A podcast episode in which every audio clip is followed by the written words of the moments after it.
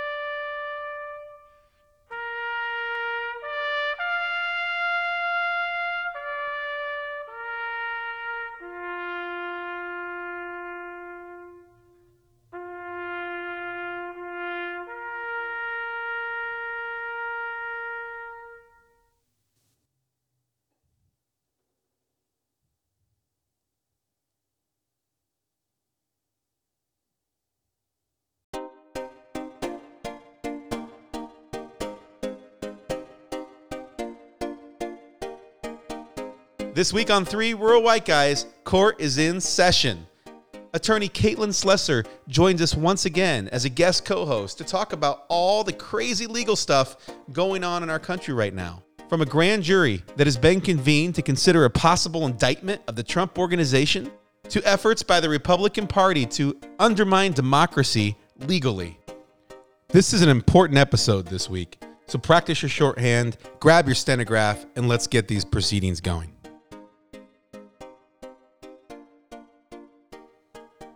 All right, we're here in the studio in Mount Pleasant, Iowa, in our garage, drinking some beer. My name is Mike Heaton. Uh, join me today is Jacob Dodds in the studio via Zoom. We have Kellen Gracie, and a little later uh, we'll have um, uh, our attorney on call um, or on retainer that we do not pay, and nothing she says should be used in any legal way whatsoever.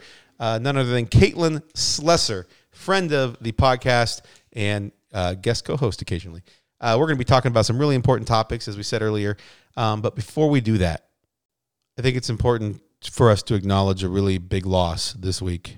Um, so serious. The Donald Trump's blog is closing down.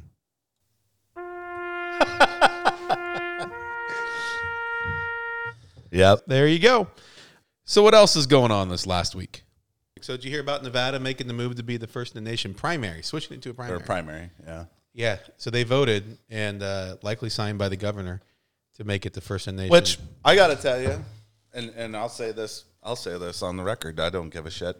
Uh, let them yeah, because I don't. I frankly don't think uh, it used to be the reason that that Iowa was first in the nation was we were viewed as being a good cross section of American voters. right. We aren't. Nope, not anymore. We're a bright red state with a few little dots of purple intermixed throughout it. So, as far as I'm concerned, let 'em- and as bad as the Iowa DNC fucked up the last one, Right, we probably deserve it. So, right, right.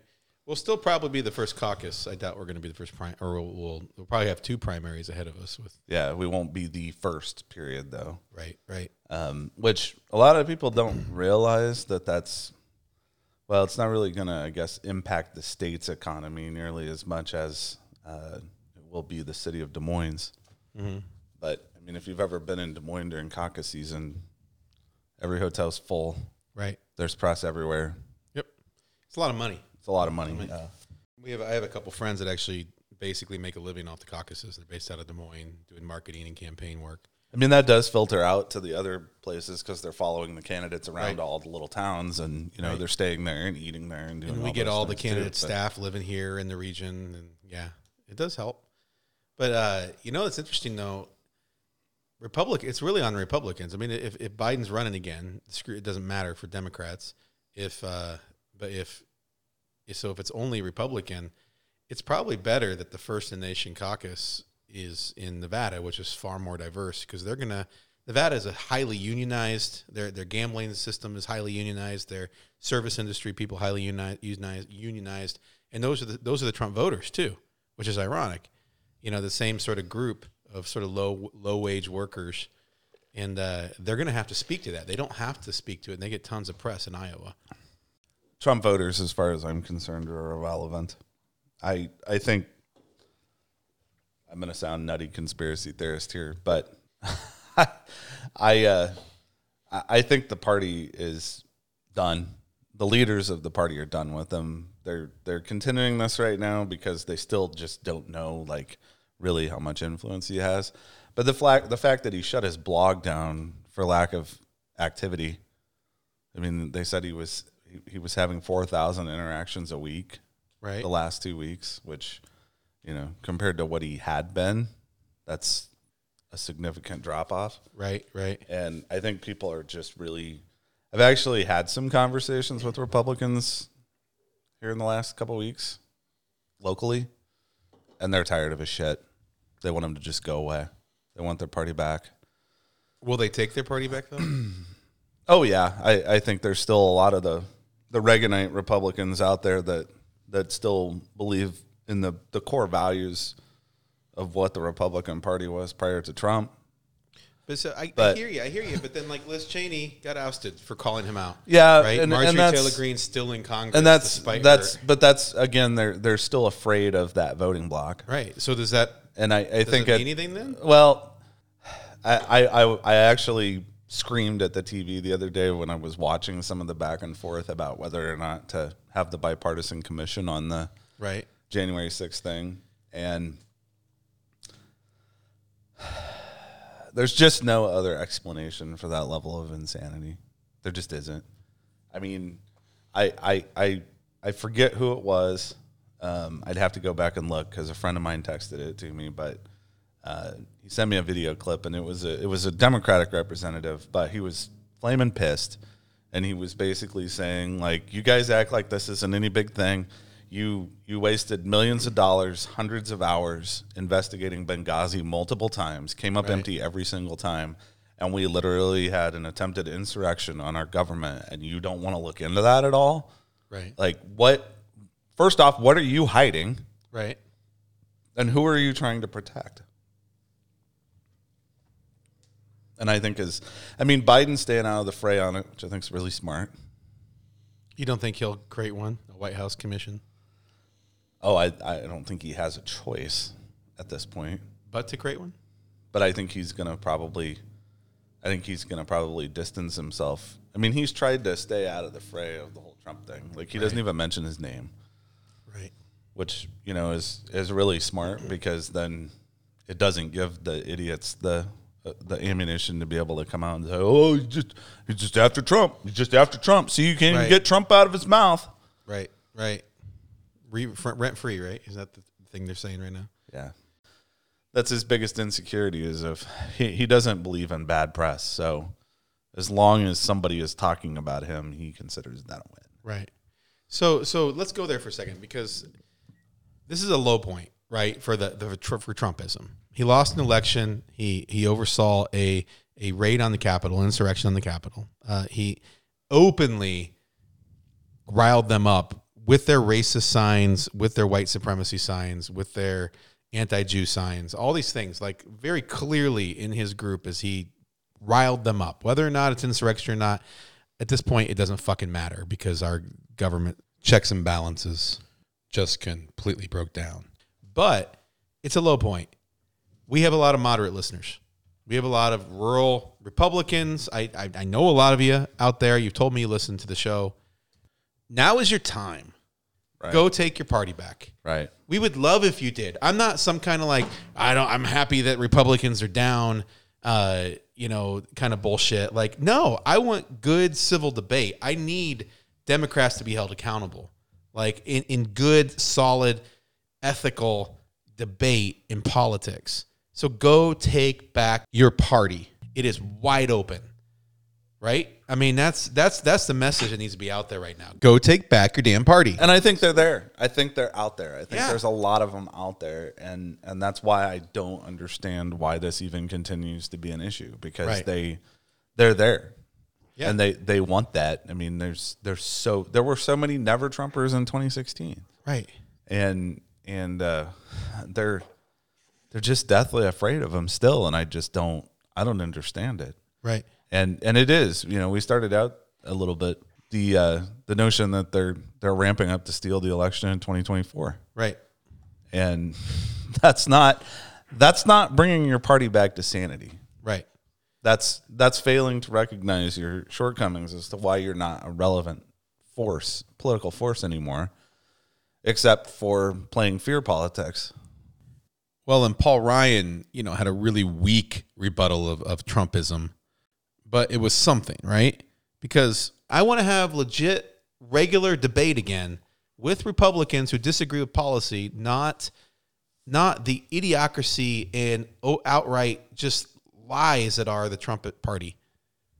Yeah, well, you won't hear me singing the praises of Paul Ryan No. anytime soon. That's for Right. sure, uh, in any sort of context. But uh, yeah, you're right. It, it- at, at the end of the day, it's it's the comedy tour, the the Matt Gaetz, Marjorie Taylor Greene comedy tour, right? That's that's what drives Republican voters right now. That's what gets them going. Right. Um, it's culture wars. It's owning the libs. It's social media comment section conversations about politics. That's what Republican voters like, right. and that's that's what they're getting right now with the with the with the way things things are looking. Okay, So- okay, okay. Be quiet now. Our, our lawyers here. So we wait. We have we have confidentiality, right? Some kind of. I'm, I'm pretty sure. I can't Heyo.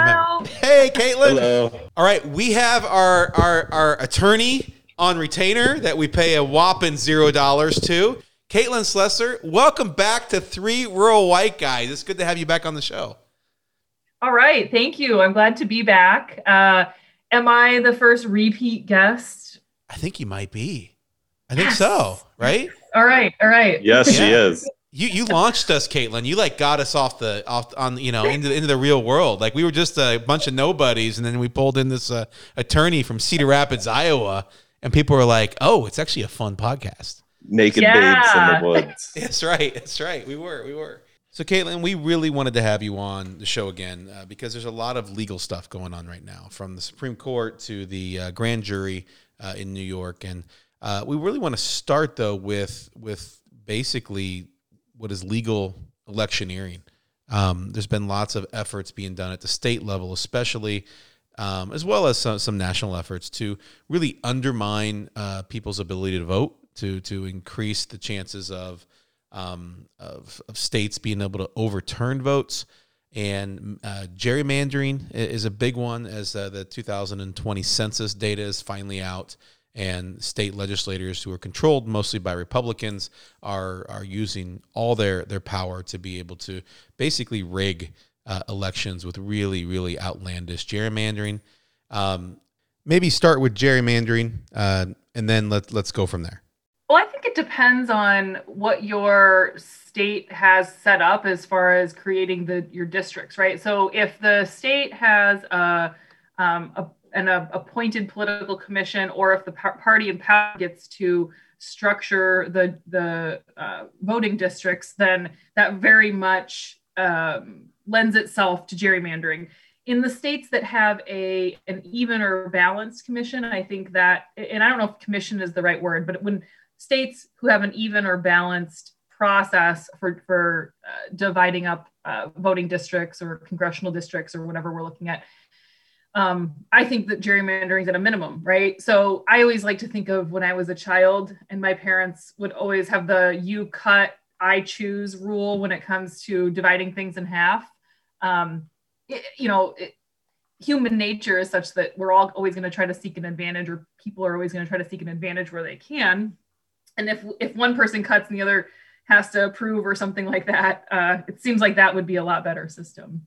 Because otherwise we just have this ping pong effect right? Um, a- and, you know one of the problems with gerrymandering is that in order to get in order to undo gerrymandering the party that's being gerrymandered out has to somehow overcome the odds that have been created by the gerrymandering to then change the gerrymandering. So it's a very right. rigged system Well, let- let's go there for a moment. So there is a there is a a, a bill or a, a piece of legislation called HR one uh, at the federal level that is is pushing against gerrymandering and quite a few other sort of fair election um, advocacy type initiatives going on.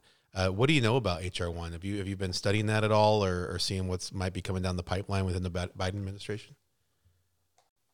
The main uh, contents of HR one that I think we should all be interested in um, pushing forward, regardless of what party we support, would be um, rules regarding um, allowing as many people as possible to vote. Right, so um, either anti-voter suppression or pro making voter voting easier, so such as mail-in voting, um, having ballot drop boxes, uh, plenty of time for advanced voting, extended polling hours, those sorts of things.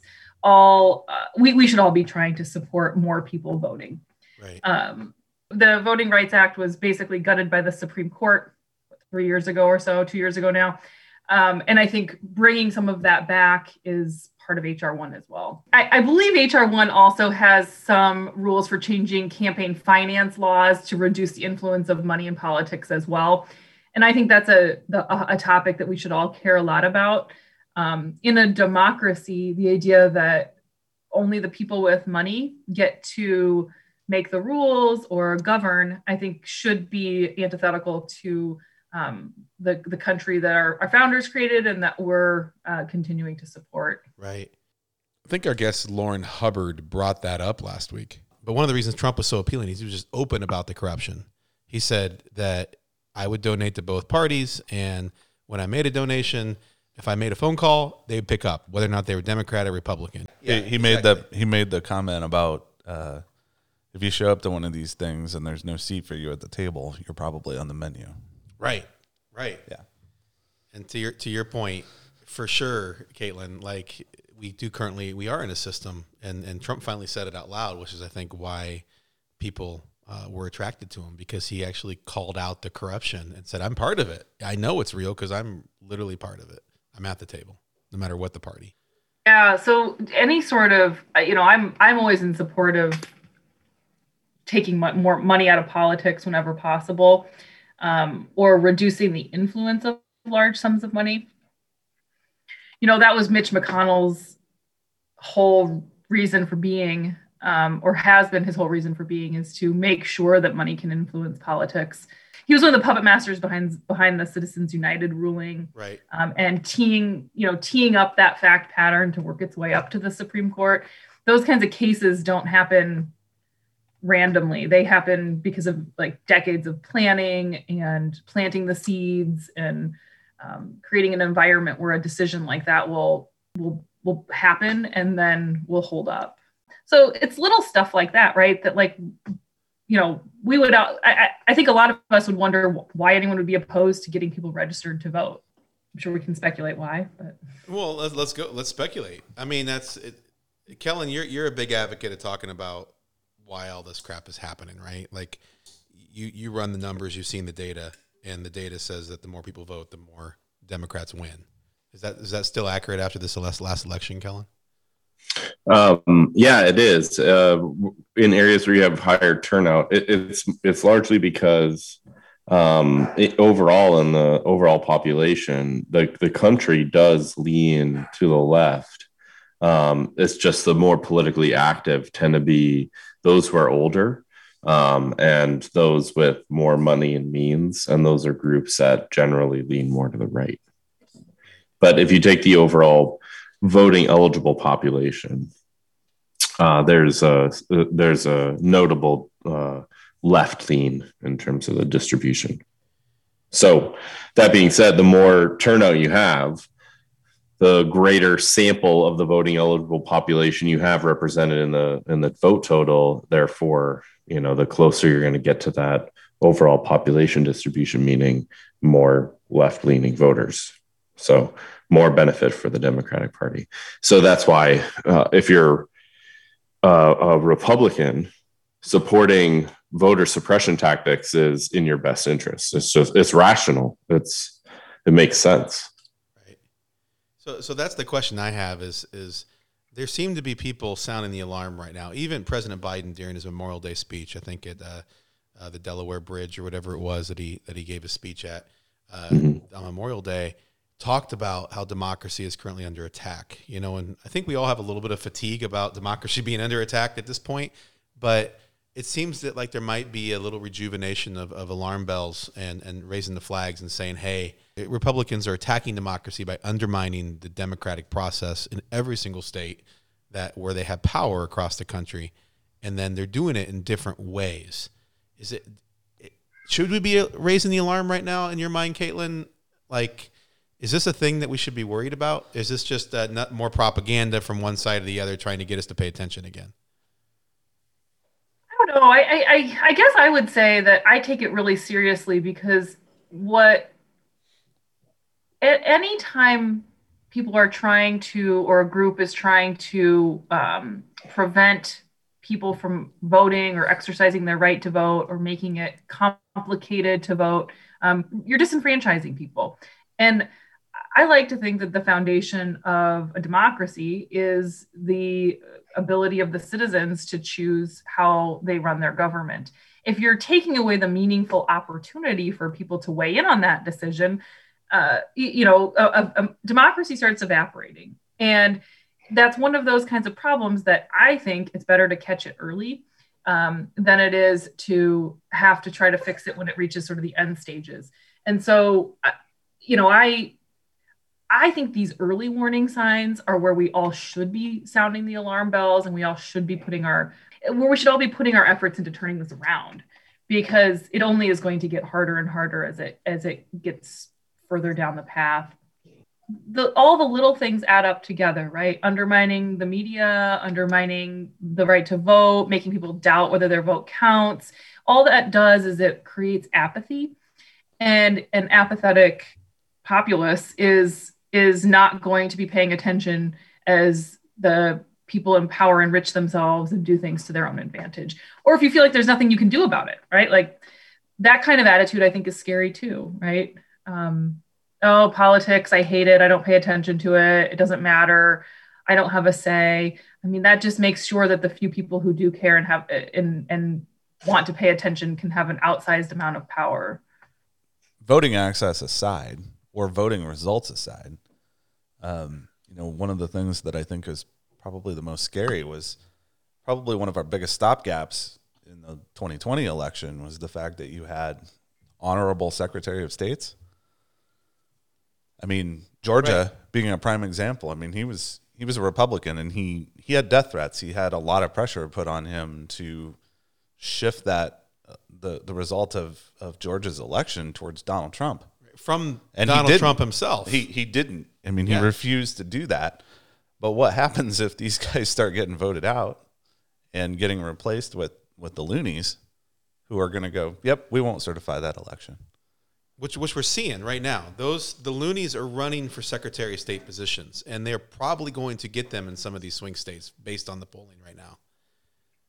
So what happens in that? So do context? we have do we have any protections within the Constitution to prevent that from fraudulently certifying an election or decertifying an election? Right, right. No, I don't know if we have like what the checks and balances are. You know, as you're describing the loony Secretary of State, what I would say is the the courts are really our, our last option, right? So, um, suing for disenfranchisement, um, actions by the ACLU. I'm sure the ACLU would come out and put up a fight against tactics like that. But you know, keep in mind that the Republican Party has also been making a concerted effort for a, quite a long time to fill the courts with sympathetic judges. So while that's not across the board in every state, uh, there's been a lot of that that's been happening under the wire too. I just looked this up in the National Conference of State Legislatures, and it says that Iowa stands alone in how it handling handles redistricting responsibilities. That traditionally state legislatures are responsible for redistricting, um, except in Iowa, that has a nonpartisan commission that does it. So. Oh. You know, in many ways, Iowa has done a really good job of trying to keep politics out of a lot of our basic democratic topics. So we've done a really nice job in that arena and also in the way that we appoint judges in Iowa, which I right. think is something that a lot of people don't fully understand or appreciate, even if they do understand it. That the fact that we do not have elected judges, the fact that our commissions are citizens who are a mix of attorneys and non attorney public um, and that we it, it's a it's a fairly apolitical process. So there are models out there, And Iowa just may be one of those those good models. Who knew? I just know that I don't hear about it a lot in Iowa. Right, so right. you know, they're not like dividing Cedar Rapids down the middle and like putting Iowa City over with you know Waterloo or something. Right. So it, I figured that there had to be something in Iowa, but yeah, And just to, to give some context to why this is a problem, it's disenfranchising voters. And the best place to look to see that is Texas, uh, who just passed sweeping laws that are really hard right stuff at their state house because they have a trifecta majority uh, at their state house. But it's important to look at. You know, we think Texas is, is becoming more and more purple in terms of their votes. You look at the last presidential election, and it went basically 52% to almost 47%. Uh, and it's getting tighter and tighter and more purple and purple, right? Well, their state house doesn't reflect that, and their congressional representation doesn't reflect that, and that's because of gerrymandering. There's a there's a two to three percent point difference in every single space, especially in Congress. It's sixty one percent to thirty six percent in terms of seats, and they're about to get two new seats in Congress. And at the state house, it's a little tighter, but it's fifty six percent to forty four percent at their state house, Republican versus Democrat. And those few percentage points, you know, those are worth hundreds of thousands of people in Texas. Those are people that are getting their lines drawn around their neighborhoods to put them into districts, if they're Democrat, to put them into districts that are majority Republican, even if those majority Republican happen to be these big rural area swaths, you know, 100 miles north of where they live. So it's it's disenfranchising people, it's disenfranchising their voice. And to Caitlin's point, they're about to pick up two new congressional districts with the new census, and and they're growing even more now. And guess who's in charge of drawing the lines? Because they drew the lines the way they drew them already with gerrymandering. Now those Republicans get to draw the lines again, and they will continue without any kind of oversight to ensure that people get disenfranchised and they stay in power, thus not providing a fair and equal voice and representation for everyone. So on the front end of the process, we have to have fair and just elections that don't, don't disenfranchise people. On the back end of the process, uh, if those things are happening, we have to have judges in place that actually can protect citizens to make sure they don't get disenfranchised. And Republicans have been abusing that process as well to the point that we now have an extremely partisan Supreme Court at the highest level, but even many of the lower level courts and state courts um, are becoming more and more partisan as well across the country. We have a big, big summer coming up, right? Caitlin, in terms of uh, issues that our Supreme Court will be looking at that are gonna, you know, set a precedent for for many years to come, right? Yeah, the summer is a really busy season for Supreme Court rulings, and so uh, we'll learn a lot about who our justices are this coming summer because this will be the first time this we're we're right now in a season where this is the first set of uh, substantial decisions we'll get from this group of justices. Right. It'll it'll be interesting to see. And let, us run it down real quick. From just a quick Google search, here's what looks like on the docket for this summer. And this is all in addition to a, a pretty well direct challenge from Mississippi to Roe versus Wade uh, that'll probably be discussed later in the fall. But this summer is Obamacare again. Uh, the Affordable Care Act uh, is going to be challenged again.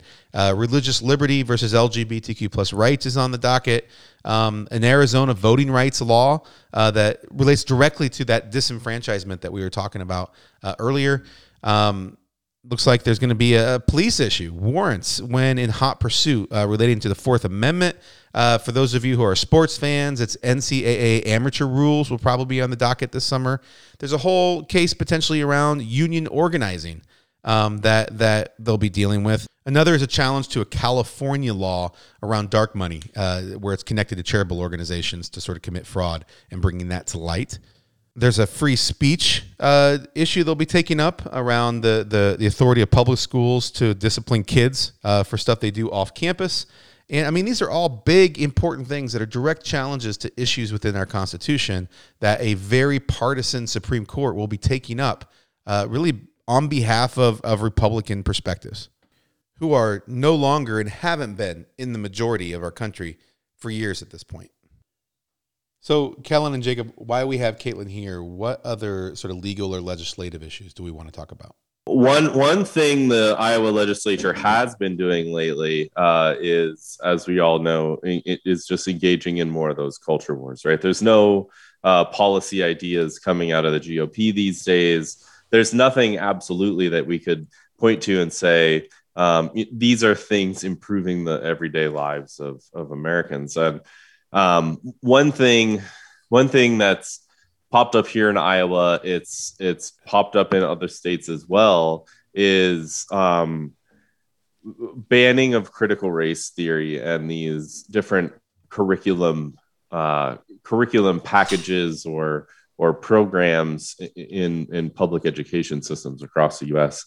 Um, there's the 1619 project that a journalist, uh, Nikole Hannah-Jones, I think is her name, um, had developed, and uh, her she she recently went up for tenure at her university and was was denied tenure. And so these are this is kind of a hot button subject this idea of of critical race theory and it's it's kind of permeating into politics. The iowa legislature is one of many that have uh, adopted this stance that critical race theory is something bad that needs to be stopped right? We can't we can't talk about those kinds of things in our public school education or public public education curriculum um, so caitlin what are your what are your thoughts in, in terms of of these sorts of laws um, you know whether it be from a sort of a, a parent's perspective or um, a lawyer's perspective?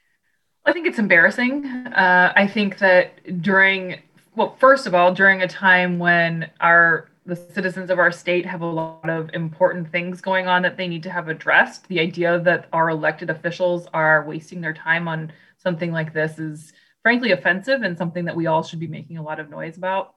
Um, as a bro- uh, broader issue, uh, I think the idea of our legislature getting involved in what should or should not be discussed or taught when it comes to race um, is really dangerous. The idea that uh, white people shouldn't be told or learn this information because somehow it's um, too offensive or it, we can't handle it or tolerate it is something we all should be embarrassed by. I just can't, I keep coming back to that word. It just feels like a very embarrassing situation to be in. Um, it, I would dr- bring it down, bring it back even to prior discussions I've had with the three of you about uh, what are we doing here? Do we have a state where we want to attract young families who want to come here and work and make their life and their profession in Iowa? Uh, if so, I, I don't I would posit this is not the way to go about showing that you're a forward thinking, welcoming place that values um, that values young young professionals and families. I I also think that older folks should be offended by it too. But um, when you just think about uh, Iowa's um, growth and future, I, I, it seems antithetical to that. So I honestly don't know what what we're doing here. I think on a national basis, we've seen this play out with um, Nikole Hannah-Jones, who is an Iowa native, grew up in Waterloo, went to West High School, um, and then went on to create the uh, 1619 project to shed a light on some of the ways that history has uh, either left conveniently left out uh, facts related to race or has twisted or even um, uh, turned some of that on its head or uh, appropriated or co-opted um, history from our earlier uh, black citizens. And so a project like that and followed by her being denied tenure followed by legislatures passing ridiculous laws like what the Iowa legislature just did. I mean, this is all, you can run a through line through all of these things and see that what we're really trying to do is maintain white supremacy, maintain a system where certain people can receive unearned benefits at the expense of other people and specifically white people at the expense of black people and we that we don't want to examine that and um, going back to, to, to the word embarrassing. I, I, just think we should all be embarrassed by it. And more so we should be um, we should be actively working to push back against this right? Is this something then real quick is this something that's easy to overturn, easy to reverse? Well, it, subsequent legislature could um, could enact a, a, law or or um, uh, change it. Um, a, a, judicial attack uh, that's successful could could overturn it or challenge it. So I don't know what's in the works. That's where I would say the ACLU is probably looking at all of these hot button topics that are passing through our legislature right now and wondering what sort of civil rights or um, constitutional claims can be brought against these kinds of laws. And I think what's really underappreciated by some of this stuff is when our legislature passes stupid laws that cannot hold muster in our courts, our government then has to dump resources, i.e., time and money and personnel, into defending those laws, right? We have a whole uh, attorney general's office that is tasked with defending the laws of the state of Iowa.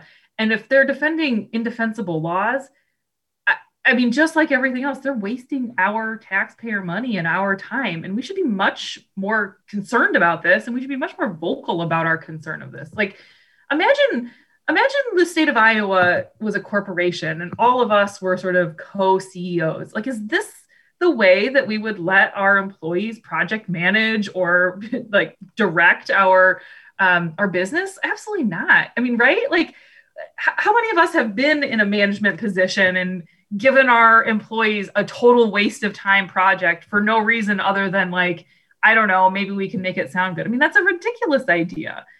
We're, we're, we're doing this all backwards. By the way i'm just going to segue into just a brief passion point of mine which is that i think we're all like a lot of us are parents in this room. Are we all parents? I guess i don't yeah. know. Mm-hmm. yeah, yeah. yep.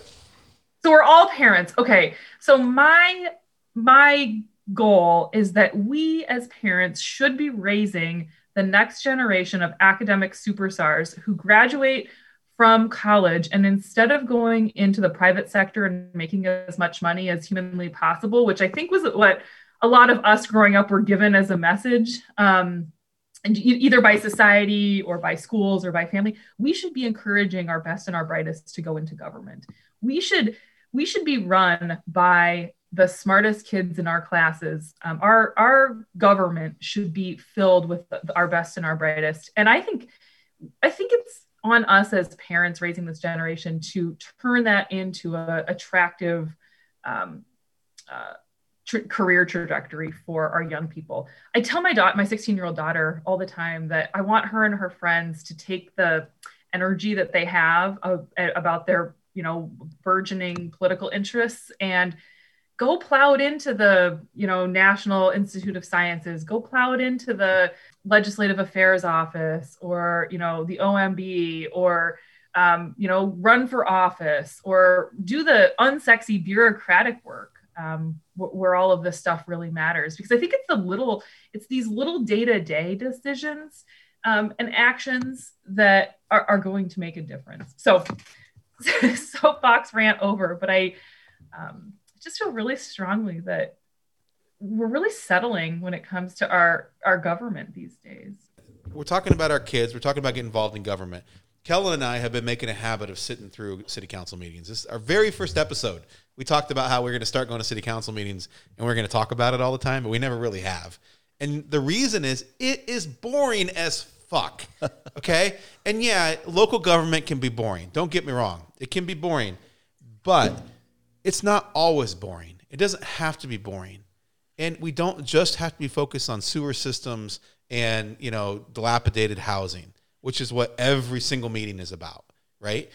Kellen is part of this project, and I don't know how much I can mention GoDaddy on this, but Kellen is part of this project that is analyzing micro businesses and micro business health in rural communities, especially it's all all communities, but especially rural communities. Is what I've been looking at. In our county, Henry County, has the worst. I don't know what your venture score. What's the term? What, what term do you use, Kellen? Venture density. Venture density in, mm-hmm. in Southeast Iowa. And to be fair, it is rural communities that have the lowest venture densities uh, across the country. Now, venturing is starting a new business. It's it's selling products online. It's all these different things that you have you have a much better definition for than than than than than I'm probably given now. But it takes creativity. It takes it takes risk and it takes incentivizing from local governments. And there's local governments and local entities in nearby communities that are incentivizing small business development.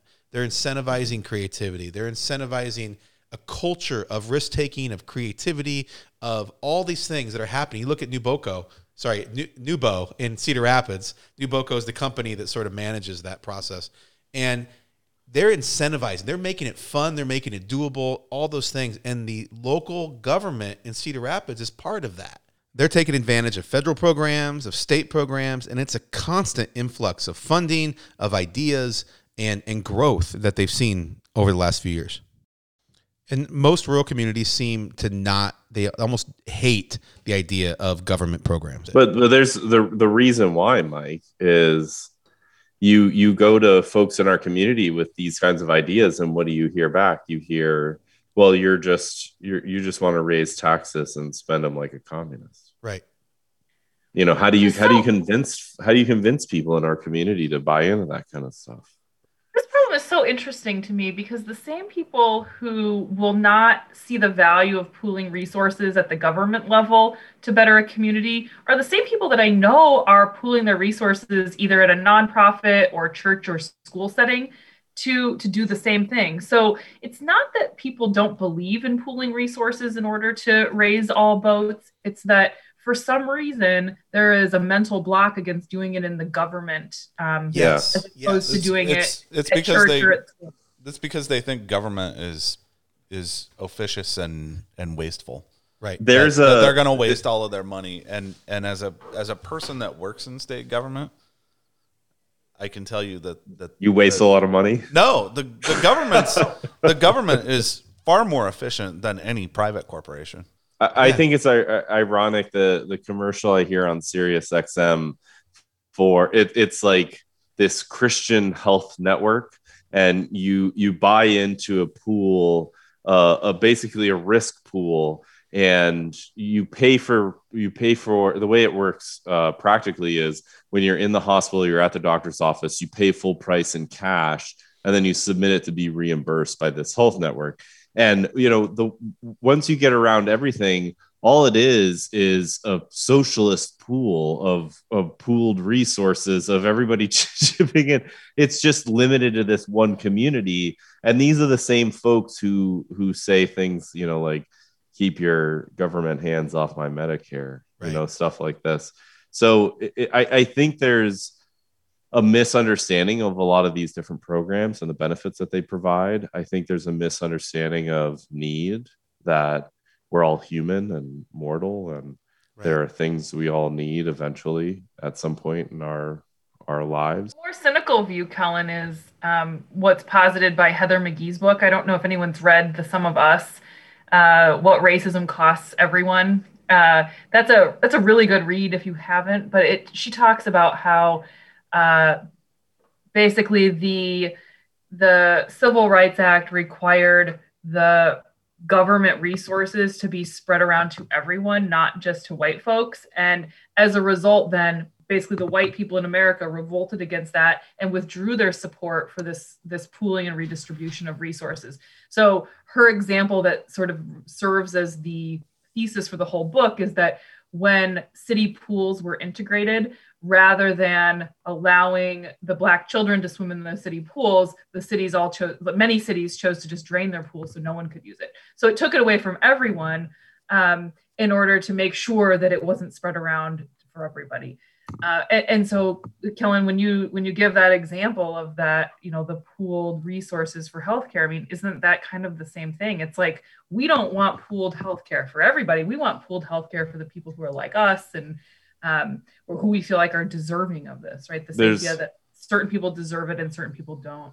Right. Yeah, there there are these bargaining experiments that they do or that they did in in a published piece in, in political science, and it echoes what you're what you're describing there. I think the setup was you're given resources, money, for instance, and you can allocate them different ways, however you see fit. But some people would rather lose it all and not and walk away with nothing if it meant preventing their enemy or their uh, wh- whoever they see as being in opposition to um, if it meant preventing them from getting anything as well. Like they would rather take rather than rather than say i get $20 my enemy also gets $20 or i get $50 my enemy gets $10 they would rather take zero dollars than allow their they're different different uh, iterations of that but in social sciences it's it's a there there have been a series of experiments looking at it, and it's kind of an interesting phenomenon. Well, and That's let's- the let's- idea that we've all bought into the zero sum lie, and um, it Yeah. really just doesn't have to be like that. Well, I want to take it back to what Jacob was talking about too, and and how what you guys just described plays out in real time in in a rural community. If you have a small town, there's really one person that deals with the USDA grant or the SBA grant that that could potentially bring millions to your county if you apply for it and you get it funded and it brings in all these jobs and all these new projects and infrastructure or whatever each of these various proposals that the Biden administration is pushing all those are going to provide funding to our county level. And if you have one or two people who have this sense of mistrust of government funds or uh, that that psychological disposition that you all described earlier, like I'm not going to, we're not going to give free money to people that don't deserve it. We're, you know, we're not going to take any of it all, give it back, like our governor decided to do with COVID 19 testing money. To, to Jacob's point, I think we have people like that that are in leadership positions in our rural communities that just don't want to deal with that kind of funding, despite the fact that we're talking millions of dollars that we could be applying for and getting in our county that would have massive, massive impact. Well, and and I can tell you, having been on the on the receiving side of those grants, I think a lot of the reason for that is because there's usually strings attached to that. sure. Sure. And they don't they don't want to they don't want to deal with those strings Right. and and usually the strings aren't anything that they're, they're not obstacles that can't be overcome but it, it falls back into that same same vein of i want to benefit my people i don't want it to benefit these people over here Right. and and if we get this we're going to have to do that Right. and it, it goes back to what kellen said of uh, i'd rather have no money than share my money Yeah. which is really sad And is there a capacity thing too? You think at all? Uh, I look at say, say let's talk about your the hospital you're with. If you're in a city and you're receiving government funds, like say from from the SBA or from some kind of healthcare initiative through their their the, the Health and Human Services Department or division at the state or federal level, you really have to have staff that can manage those grants, right? Mhm. And when you the, the more rural you get, can you manage those grants? Is it even possible? And you know, and so then you have people at the national level. This is one of my big issues is of subsidiarity. We we like to give a lot of money away at the national level, assuming it's going to work at the. So like Biden is really pushing the rural agenda right now. He's like, we're going to fund this in rural. We're going to do infrastructure in rural. We're going to give uh, economic development in rural. But our rural communities, because they're all bubbled and they're small, are they? Do they have the capacity to even handle that influx of cash? to manage it to deal with those strings whereas a urban area would because they have a lot more people and a lot more staff and a lot more ability to spread out those strings. And and i would say no. We don't have the capacity. No because uh, I, I mean i i can again tie that back to my own personal experience. I during my my last year of employment there we we my department received a $200000 grant. Um, $200000 is a big chunk of money but you know it's not a $10 million business development grant. And spending the money was easy um, but it was submitting the financial reports and the uh, after action reports and i mean we had to do regular reporting on what we were doing with the money not just from an accounting standpoint but because the granting agency wants to be able to go back and say you know because they've they've got a senate appropriation for this right that this is what we're doing with this. This is the good that this money's doing. And, you know, if you're not experienced in that, which admittedly I was not, Right. Um, but uh, uh, if you're not experienced in that, um, not only that, but it takes a lot of time. right So, you know, if you're in a position where that's not your full time job is managing a grant, right you know, in my case, I was running a department. Um, you know, that's that's more time away. That's that's di- diverting your attention away. And I can totally understand how there's some people that would say it's not worth the hassle. And t- take it back to the legal side too caitlin I, this is legislated funding right i mean these are these are literal laws that get passed that appropriate dollars do they need lawyers to be able to manage this? Do you guys get picked up like by these larger entities, by cities to, to come in and make sure that that this reporting is correct, that they're using the funding correctly? Do lawyers get involved, and is, is it even fiscally possible for a, a small town like Mount Pleasant or other rural areas to be able to hire lawyers to manage the process? Is that even a thing? You know, I don't know. You know, I the experience I've had was with the um, the PPP uh, that was rolled out last year from the SBA. Um, and I know there were entities that were seeking legal counsel in their applications and things like that. Whether you need a lawyer or an accountant or just somebody who's skilled at dealing with government forms, um, the the reality is that it's true that it just requires more resources, and that can sometimes be daunting. I understand, especially in a rural community where maybe you have the money and even want to hire someone, but even even finding the right person could be difficult. I wonder what the solution to that is, though. I mean, right. um, it, it, is it simplifying the process is it building it in you know building that into the grant is funding for a position that would manage the grant um, is there a way to pool management of the grants that there's sort of a, a regional grant manager for a, a, group of communities that all feel like they want to seek these grants but don't have the um, manpower or woman power to do so? They could maybe but they could all together hire one person?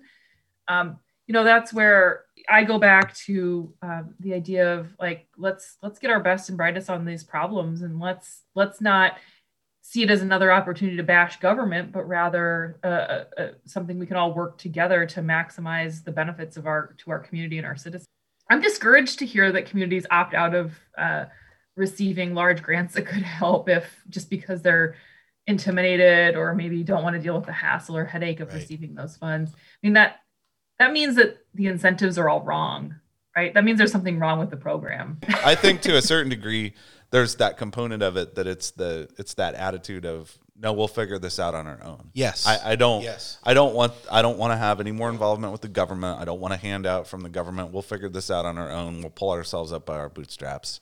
Right. Mentality on it. That so let's take it out of philosophical for a second and take it into practical because that's exactly right, Jacob and it's on on two levels. One, get the government out because we can pull ourselves up via bootstraps, and two, we don't need to be partnering with our with our neighboring communities. We can do it on our own. You know, leave us alone, Fairfield, Washington. They're they're weird over there. They're strange over there. And that's not how the federal government works. That's not how funding works. They can't manage 99 different county grants for the state of Iowa. They can manage a handful, and they're going to do it in regions. They're not going to do it in 10,000 person communities. They're going to do it in 60,000 person multiple counties when they when they provide their funds. And so we have to partner. We have to create hubs. And and the latest one is a, a I think it's a small business grant, small business uh, administration SBA grant. They literally call it a hub and spoke model, which is that regional regional way of, of funding. And if we're not set up to receive grants that way and manage grants that way, we're not going to get grants. And other communities and other regions that do are going to start kicking our ass. And you can literally look at the data and see that happening in real time as our numbers are going down. Our free and reduced lunch rates are going up, our poverty levels are going up, and our economic development numbers, and similar to that that micro business venture score uh, that we were talking about with Kellen's work, uh, is remains low, and we don't see that kind of growth that we need to survive. So that mentality that you're describing, Jacob, that mentality that our Republican friends, that independent, pull yourself up by your bootstraps, just crap that isn't in reality, uh, it's hurting us right now. It is literally hurting our communities and our rural communities, and they are dying in real time around us. And that's on us. We need to start adjusting to the realities around us so that we can regrow our rural communities. And you know, I think it kind of goes to one of the one one problem that pops up a lot in government and that we've kind of touched on today is this kind of scarcity mindset or the idea that um, for some reason helping out someone else is going to re- result in less for me when in reality this is a very concrete example of how cooperation would result in way more for everybody. And you know i, I guess i would maybe suggest that this is where true enthusiastic positive leadership can make a difference right? You can imagine a situation where the right person could get this launched. The right person who's a coalition builder who um, who people like who people trust and who knows and um, understands the area. Uh, and and I think this is where you know we as um, uh, interested and involved citizens can start putting out those feelers and encouraging the people that we see who have good leadership skills to put that into um, these kinds of roles. Economic development um, county government city government town you know city and town government state government in those areas. Because you know if, if everybody if everybody was of this mindset i think it'd get done i'm sure you know some folks in town right who you, people listen to and people follow and I guess I, I keep going back to leadership matters and the messaging from the top matters. I mean, even even imagine if our governor if our governor was decided to take this on as something that she wanted to continue to get out there into the public, right? Like, hey, let's encourage our cities and towns to work together to maximize the economic development funds that can come into Iowa. I mean, that would make a big difference too. I, I think of I think of these things as coming, you know, from both the grassroots and from the top. But I think it's um, it seems like an opportunity where some some leadership could really make a difference. And that that's really what it comes down to, right? Is is go get involved. Uh, it's twofold. I, I know our chamber director here in Mount Pleasant, open door policy, and and she absolutely wants to get new leaders involved and get people to to engage in their community. Uh, there's a lot of apathy when it comes to our community and development, and uh, she'll help anyone that wants to get going with it. Uh, in addition to that, all of our city council members they're they're doing what they can, but no one ever runs. By the way, uh, no one comes to the city council meetings. No one pushes an agenda of economic development for them. And so go talk to them, go meet with them, have good, not not challenging. Hey, you're doing a horrible job type crap. Go sit down. They'd love to have a coffee with you and talk through some of this stuff because they represent you and they want to help. But you have to actually pay attention. You have to be engaged, and you have to stop being apathetic. And that's really the issue. It's hard to be connected. It's hard to understand what grants are available. It's hard to see the big map of um, web of all these resources and how they're all connected. So maybe that's a role we can play, guys. Uh, you know, a lot of rural communities have similar similar situations we're in. Maybe we can start sharing stories. Maybe we can start uh, putting some resources online that can connect people uh, to to their resources to help how to grow uh, their communities in a positive way uh, we're going to look at that. We'll, we'll have a nice discussion, and, and, hopefully by the start of season three, we might have a little more, uh, a little more robust resources and action steps that that we can do in our rural communities. Yeah, I think there comes a point in life where you look around, and if you're if you're angry um, or uh, energized enough about um, a topic and that what people are not doing, then it probably means you're the person who should be doing it, right? If you feel passionately about something and you're disappointed that others are not doing something about it, it's it's probably you that needs to do it. Um, so yeah, I'd echo that. Nice. So Caitlin, before we lose you here, we originally brought you on to talk about grand juries, specifically about what's going on in New York with the Trump organization and the grand jury there we're not all that familiar, most people, I don't think, with the grand jury process and sort of how they work. Can you sort of lay some of that out for us so we understand what the heck's going on? Grand juries are in the news a lot right now. I think we've all heard about the uh, New York, the the state of New York convening a grand jury for uh, investigating Trump and Trump organization executives for various criminal activities. Um, I think it's interesting to think about grand juries and their role in our society they're actually uh, embedded in the Fifth Amendment of the Constitution, and that's the amendment that generally we think of as um, giving us our Miranda rights. So that's the amendment. You can plead the fifth if you don't want to incriminate yourself, but it also contains um, a right to a grand jury um, in order to be indicted for a crime. So indictment is the first level of crime. That's sort of the charging level. That's where you've been accused, and then you start the formal process of criminal proceedings um, distinguish that from conviction, which is where you're either guilty or not guilty. So, um, in order to be indicted under federal law, you have to, uh, a grand jury has to make a finding that there was probable cause to indict you. Interestingly enough, this is one of those constitutional uh, rights that has not necessarily been fully integrated into state law. So while most states do have a grand jury, I think there's only a couple that do not. Um, many states never use them or rarely use them. Iowa, for example, is a state where grand juries are rarely used. Um, but anyway, they're uh, super secret proceedings where people instead of prosecutors get to investigate and evaluate the evidence of a crime and make a decision of whether someone should be charged. The original drafters of our Constitution and the early US government was very suspicious of um, the power being concentrated in any one person's hand. And I think immediately recognized that prosecutors have a lot of power. And so that's where the grand jury right comes um, comes in is that makes sure that you, it's really your peers in the community that are deciding whether or not you should be charged with a crime. Right. So where are we So- at in the process right now in terms of this grand jury around a potential uh, uh, Trump issue? Like, are we just we they've convened? Have they indicted? Like, what's what's just for our listeners that haven't been paying attention? How far are we along in the process? They have convened and have started investigating. And so this will be the top secret portion where witnesses will come in and testify, investigator. Well, I think I think at the state level, um, hearsay is not admissible in a grand jury proceeding.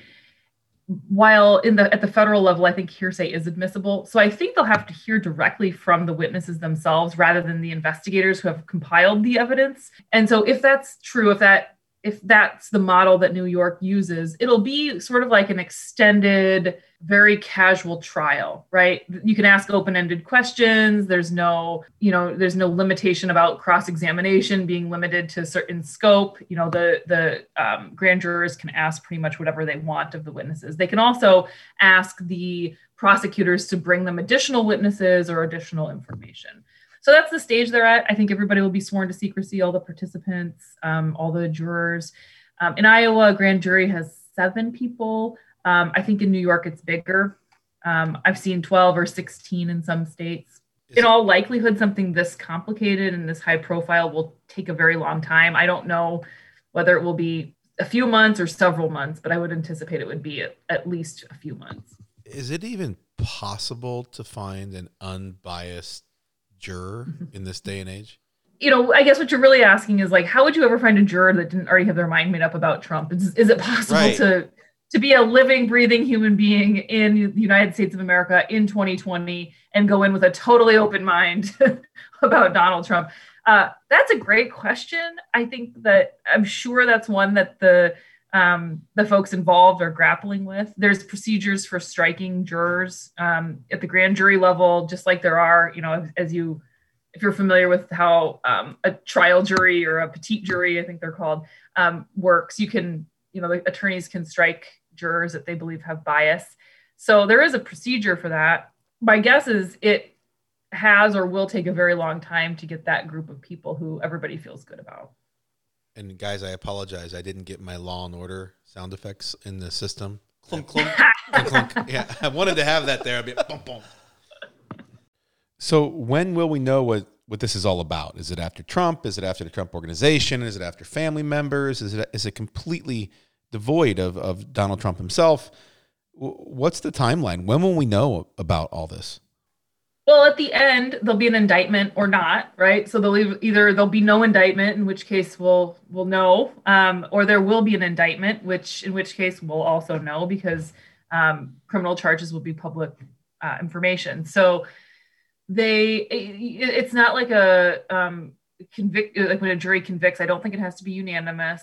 Um, but I do think it has to be over 50%. I guess I don't know the particular rules of New York and Iowa. You have to have five of the seven. This is to indict. indict. To indict. Okay. Indict, yeah. And remember, indictment. So, uh, mini law school primer here, but indictment um, requires probable cause, which is a standard of proof that is lower than proof beyond a reasonable doubt, which is what's required to convict, right? So, we like to, for, for those that are mathematically minded, probable cause um, is is maybe like around a 50% level, whereas proof beyond a reasonable doubt is closer to that 90 or 99%.